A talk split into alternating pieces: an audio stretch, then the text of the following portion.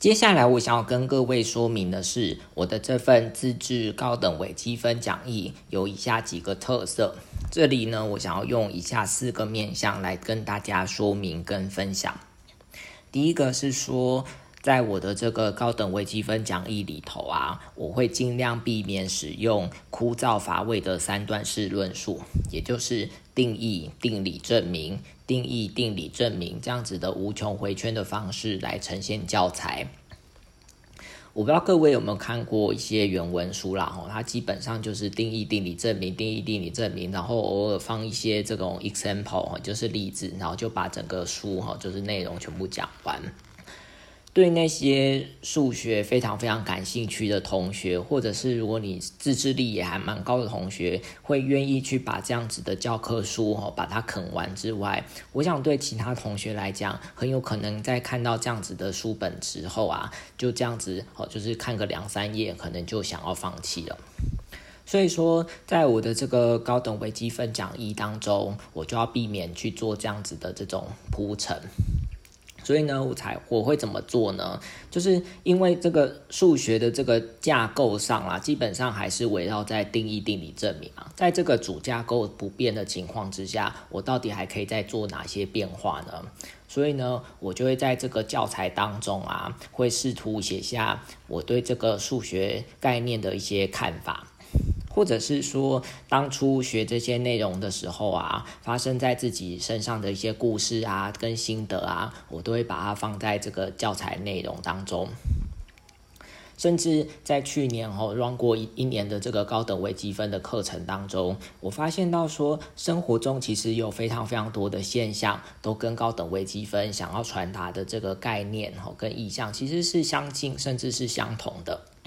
只是因为这样子的概念，我们使用了数学的符号跟数学的语言来包装它，所以你会看起来显得生涩而且不平易近人。所以各位在看讲义或者是到这个课堂上来听我讲解的时候，我会尽量的使用一些比喻或者是类比的方式，然后。并且出一些哈我的这个故事啊或心得啊这样子的方式，相信这样子的这种编排或者是课堂的呈现，会让各位觉得这个高等微积分实际上是很贴近生活的。而且当我把这些故事心得啊放到这个讲义里头啊，这样子的教材也一定会跟其他的教科书哈是非常不同的。希望这样子的这样编排啊，是有助于各位哈，对于这个高等微积分哈有一个更深刻的认识。至少在你看讲义的时候哈，会有一种至少会继续想要看下去的这种欲望。那。把这个生活的故事啊、心得啊、一些想法啊放到这个教材里头，吼，对我来讲还有另外一层的意义。这是关系到就是我的这个就是老师的这个教学现场的一个概念。这是什么意思呢？就是初学者在看这个高等微积分的时候啊，它一就是通常都是会卡在这个数学内容的部分嘛。比方说，突然来一个新的。定义哦，或者是新的定理的时候，你很有可能就是哎，这个定理不是太清楚哦。看完之后，或者是这个定理哦，不知道在证什么，或者是它的本质是什么。所以初学者对于这个课这个课高等微积分课的难点是在这个数学的内容的部分。可是对数学老师来讲哦，他的这个教学现场的难点又是什么呢？基本上他不会是在数学的内容嘛，因为老师就是在找你们二十年就学了这个高等微积分课嘛，而且在这之后呢，这个老师其实也经过了一些历练之下，其实对这个科目啊有一定程度的这个体悟嘛，所以说老师并不基本上是不会对这个数学的内容哦而感到卡关或困惑嘛。可是，在教学现场的难点反而是什么呢？就是在这个数学。背后的意义其实是传达，哦，其实是很困难的。通常最一般般的这种教学现场呢，其实就是照本宣科嘛，就是你把这个教科书拿出来，然后把教科书的内容哦逐字逐句的抄在黑板上，然后就又照着这个字面的意义哦，然后就去解念念过一次，然后对学生来讲就是把这个黑板上的字把它抄下来，抄在笔记上，然后就这样子晃过去了。可是这样子的这种教学现场其实是非常不理想的，因为其实你是学不到任何的东西，所以。要怎么样去改变这个教学现场？哦，其实对我来讲，哦，是一个非常非常大的挑战。到底你要怎么样？除了在这个很表面的这个字句，哦，做一个诠释之外，有没有一个用别的方法，哦，去把这个概念，哦，做一个更深刻的诠释，哦，让你们能够更清楚的了解这样子的概念？这就是这个教学现场的难点跟挑战。那你要怎么样去，就是要怎么样去做到这样子的事情？然后这个是我在这几年哈的这个教学的过程当中，我一直在在想的一个问题，或者是在挑不断的挑战自我的一个问题。因为在在我这个教学的初期啊，其实因为就是什么经验都没有嘛，所以基本上也都。着重在这种表面的这种东西，哈，把这个什么操作层面啊，基本上可以解释的清楚，哦，让学生有一个基本的认识。甚至啊，其实你在这种各种期中测验、期末测验，好像似乎也都是在检视这种形式上的理解嘛。可是，那你要怎么样到下一个阶段？哦，对我来讲，哦，教学上怎么样把这个更高的境界，哦，这个数学跟背后的意义啊传达出去，哦，其实对我来讲是一个更大的挑战。那你要怎么样做到这样的事情呢？我觉得第一步哦，就是把。心中的这些想法全部记录下来嘛，就像我说的这个自发生在自己的身上的故事啊，跟心得啊，其实要先做一个记录，对，然后记录下来，其实会在一些场景之下哦，就跟大家说明跟分享哦。就像这样子的方式哦，对我来讲，其实是有助于哦，对于这个教学现场哦，能够提升的一个一个很好的方式。好，那。接下来我想要跟各位讲的第二个哈，就是我觉得我写的这个高等微积分讲义的另外一个特色，这个特色哈，其实也是这样子的，就是在这个教材当中啊，我会在关于数学的论述的方面啊，会尽量的力求完整跟呈现。这是什么意思呢？就是我看过，其实看过非常非常多的书籍啊，这种原文书啊，我就不知道。那些作者啊，可能数学程度太好了吧，所以他会在很多个地方都会写的显然，这显然就是英文就是 trivial，或者是留给读者自行证明是什么意思呢？就是这个 the proof is left as an exercise to the reader，对，就是对啊，他就可能就不太想写嘛，或觉得这个太简单了，反正你就你就自己自己证好，对不对？这样子的词语，可是我觉得看到。这些字啊，我就觉得很傻眼，对不对？他常常说：“哎，it is clear。”我那就觉得很无言，是因为在我学习的过程当中啊，当我就是对一个东西吼。产生的这个困惑嘛，想要去解决它的时候，通常我就会去开始去翻其他的书本啊，或者是文章啊，或者是网络上去查资料嘛，去了解它。可是每次呢，你在查文献的时候啊，就会发现到说这个这个地方又写说哦，留给读者自己证明。那我就觉得非常无奈跟傻眼嘛，因为。我就是因为他不会，对不对？就是不知道怎么办，所以才去查查其他的书本啊。结果这个书本就告诉你你自己证吧，然后另外一本书又告诉你啊，这个很轻，就是 it is clear, it is trivial，对不对？那 那就一点都没有帮助嘛。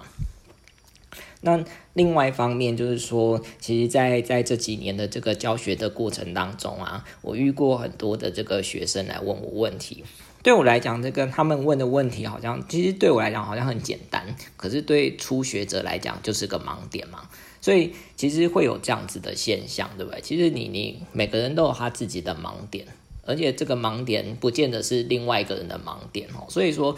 这个一件事情哈，到底是简单还是困难哈，其实也不能纯凭个人心证啦。那在基基于这样子的。这样子的原因之下，我就想说，那至少我在写这个高等微积分教材的时候啊，给自己的期许就是说，遇到每一个事情哈，其实就是好好的把每件事情的来龙去脉去交代清楚哈，不要去写一些这种无助学习的文字嘛，就不要这边写说哦这个就很简单，哦这个很清楚，这很简单，啊你就自己证哦，这样子其实是没有任何帮助的。所以我的这个讲义哈的内容哈基基本上哈几乎都是这样子很完整的哦，确实的呈现出这个每一个部分的这个论述。而且除此之外啦哈，我会想要这样子好好的把每一个定定理啊、证明啊全部都交代清楚哈。其实还有另外一个用意，那就是说，因为我觉得。还蛮多同学啊，其实这个数学写作的这个成熟度啊，还显得不足。好，就是大家在其实国高中嘛，几乎是不太会去碰哦这样子的这个数学论证啊。那一直到这个上大学哦，甚至其实你可能在在这个大一的线性代数的课程哈，会遇到相对来讲比较多的这个数学论述跟写作啦。好，那。接下来哈，过渡到这个二年级的时候，你会看到几乎每一个课程哦都需要这个数学的这个论述嘛，所以这个可是这个成熟度哈其实是是是还蛮需要加强的啦，因为你在大一的时候可能其实只学了一些些哈，那到二年级的时候又又需要再加强，这个成熟度其实是需要不断的这个不断的去去培养啦。那多学生在这个数学写作成熟度啊，其实显得不足，甚至感到畏惧的情况之下，那至少我在这个高等微积分的这个教材当中，好，把每件事情的这个都交代的一清二楚之下，那至少我觉得它就是一个，你们可以把这个东西当做是一个学习哈证明的这个一个模板嘛，那。你让人家看我这样子写的时候啊，你觉得这样子的写法或论述的方式很好啊，哦，那你就把它写下，就是把它学起来。那如果你觉得我这样子写好像不不不理想的时候，其实你也可以自己去想重想一次哦，看看有没有更好的呈现方式。然后最理想的情况哦，就是拓展出一套具有个人特色的这种数学的写作风格嘛。其实数学哦，到现在到二年级的这个阶段啊，你的高等微积分啊，或者是代数课，或者是其他的一些课程哦，当你在做这种数学论述的时候，其实就有点像在写作文啦。所以我都会把它把这个词哦叫做数学写作哈，mathematical writing 哈，这其实是一个写作能力的一个事情。那你要怎么样呈现一个很清楚的这个数学写作的风格哈，让大家在看你的这个论述哈，就是。一看哎就知道很清楚啊，吼很流畅啊，吼这其实是需要很很多花一些时间去好好的把它学学起来的事情。好，那再来我就跟各位分享第三个哦，就是高等微积分我的这个高等微积分讲义的特色。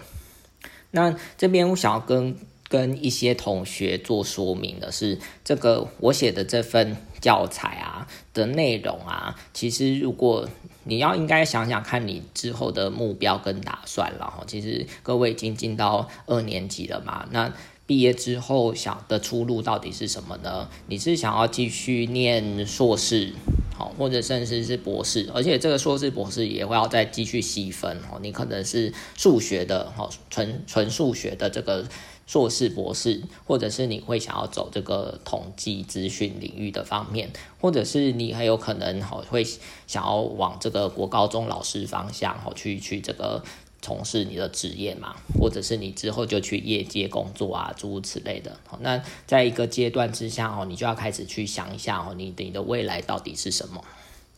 在这里我想要讲的是说啊，如果你是好有打算想要念。数学的哈，纯数学的这个硕士或博士的的同学啊，其实你应该要注意到一件事情哈，就是我的这份高等微积分的这个教材的内容啊，其实对你来对你们来讲是不够的。好，那虽然它不够，可是这些内容如果你能够好好的哈，先把它学过一次哈，一定会有一个非常稳固的基础哈，然后继续去向前学习。这是为什么呢？就是说，因为我觉得，在这个在这个班上的同学啊，其实毕业后的出路啊，其实多元性是非常非常多的。在那这个班上同学想要念数学的硕士或博士的这个比例啊，其实算算是蛮少的哦，偏少的。而这种学生兴趣多样化的这个情况之下，其实会产生这个教学的这个困难度，因为。这个乱度太大了嘛？每个人都有他自己的梦想，对不对？想要念这个硕士、博士啊，有的是要念统计资讯，有的要当国中、高中老师，哦，有的去业界，哦，这个这个反这个多样性太多的情况之下，其实会让一门课哦很难教，因为这个共识度哦到底是怎么样？在这个整体课程，因为你要考，在老师对老师来讲，必须要考虑到，对不对？一个班级哦的学生学习学习的这个需求啊，他应该要取一个最大公约数哈，到底是你要照顾在到哪一些学生的这个族群上，好，所以所以因为这样子的情况之下啦，其实你是没有办法迎合所有人的胃口嘛，也因此哈，就是刚才讲的哈，就是如果想要。往这个纯粹数学领域哈前进的同学哈，必须注意到的这个事情哈，就是你的这个这一年的这个高等微积分课学完，对你日后的求学其实是不够的，你必须要自己去进修哈，继续把把一些东西再把它补补齐，多找一些其他的资源自学。那可是对于那些想要。走统计呀、资讯啊，或者是想要当国高中老师的同学啊，基本上我觉得这些内容哦算是堪用的哦，因为我们就是要学到一个最基础的东西哦，然后之后你就会可以发挥哦，继续往后面哦去去去学习哦相关的这个知知识。好，那第四个哦，就是我想要跟各位分享的这个是高等微积分的另外一个特色。就是我想要比较一下哦，这个高等微积分课的这个学习重点跟微积分课程的学习重点的一些差异。那这两个课程哦，虽然词哦都有微积分嘛，可是重点其实是不同的。也因此啊，我写出的这个教材的内容其实也会截然不同。那各位已经学过这个大一的微积分嘛？其实你会知道说，哦，微积分课程大致上还是着重在怎么样的操作，就是告诉你怎么样确实的计算极限啊、微分啊、积分啊，还有相关的一些应用的东西。而高等微积分课，哈，它的这个重点，哈，其实是在解释这些微积分的原理。高等微积分课的课程目标是要解释为什么当初好这些微积分课程中告诉你这样子做好是合法的，哈这个背后的原因是什么？哈需要给出一个很清楚的这个论述。所以说。在这两门课程当中，你可能会看到同样的 example。我们考虑这样子的函数，可能去年在微积分课的时候，你已经看过这样子的函数。在高等微积分课，可能还是用原来就是一模一样的这个 example 这个函数这个例题，可是呢，探讨的这个重心会不一样，所以呈现出来的这个内容哦铺陈也会差异很大。这边比方说，我们举一个。这个 limit 哦，极限的问题来讲，那在微积分课程哦，就是告诉你哦，要怎么样操作啊，怎么样替换啊，怎样转换啊，哦，可能要用什么定理啊，罗必达法则啊，或怎样哦，就是硬是把这个极限的值把它求出来哦，就是还是在于这个操作的层面。可是到了下一个阶段哈，也就是高等微积分课程好，对于这个极限的这个问题呢，则是要了解的是说。哎，极限到底是一个什么样的概念？那为什么这个，比方说算出来答案是三哈？为什么我们要用这个三来代表这个极限问题的极限值？哈，为什么要用这样的三这个数字去去代表这个这个极限值呢？然后给出一个哦这个相应的这个理论，然后而且是以一种。追根究底的精神，哦，从这个极限，它有所谓的精确定义，哈，precise definition，好，然后来给出一个完整的这个论述。好，那另外一方面，然后就是再继续铺陈，就是同样的，在微积分课程，哈，其实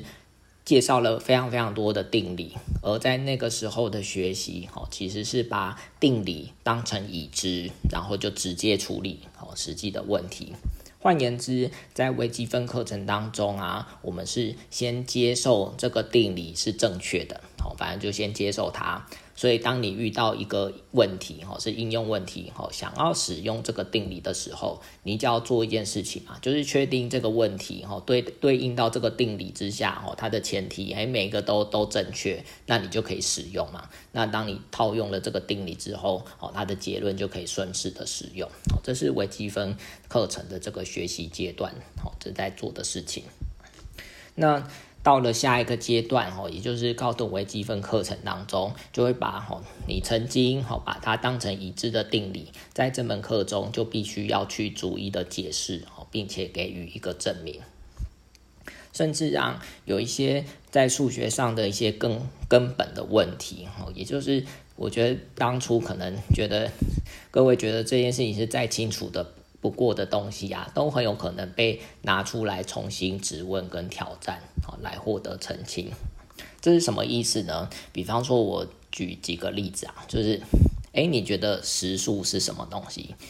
好，那指数函数又是什么？对数函数又是什么？这三个问题啊，其实我觉得你可能在在目前的你可能就觉得说，哎，实数是怎样？指数函数是什么？就可以讲出好像。对指数、对数啊、实数这样子，给给出一番大道理。可是呢，当你要再继续仔细思考你刚才说的话的时候，可能会发现到啊，这是处处都有漏洞，甚至会有一些循环论证的现象。好，这是等到时候我们到那个第一章哦，探讨实数完备性的时候，我就会跟大家说明一下哦，这个你你在你的这些说辞哦，到底有哪产生哪些矛盾。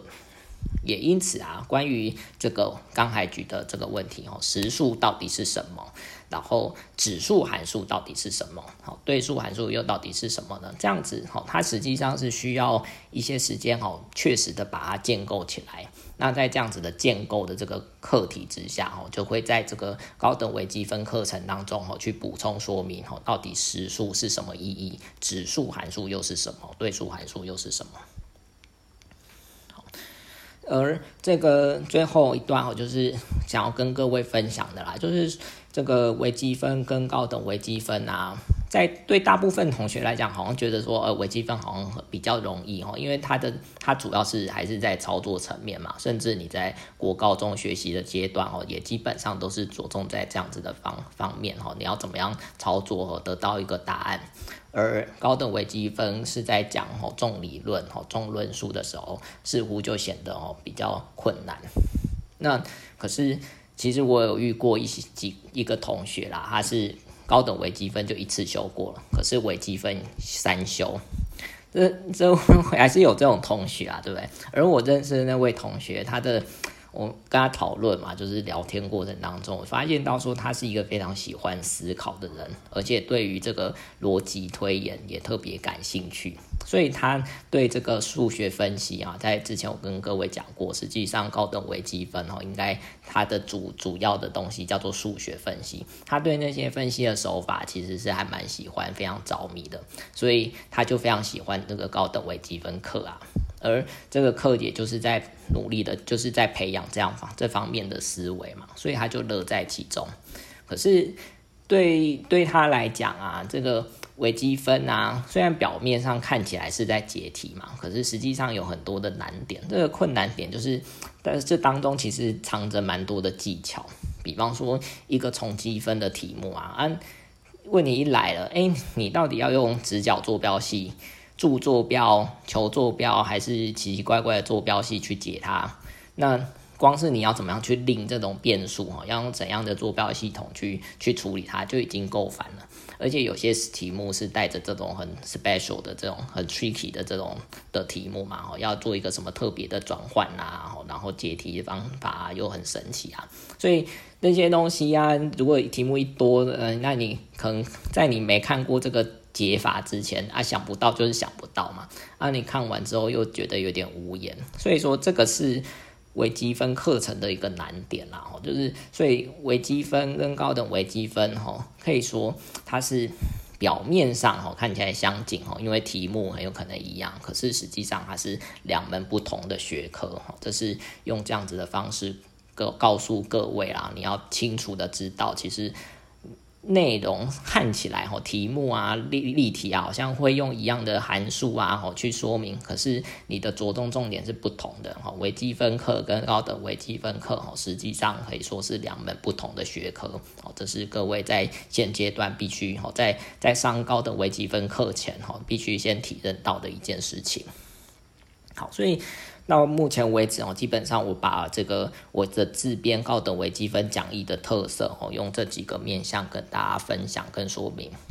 那在下一个录音档啊，我就是再回到这个第零点二节的这个问题哈，回答说，哎，那高等微积分到底是有多困难嘛？对不对？那我的一个看法是什么？然后把这个第零点二节哦做一个总结。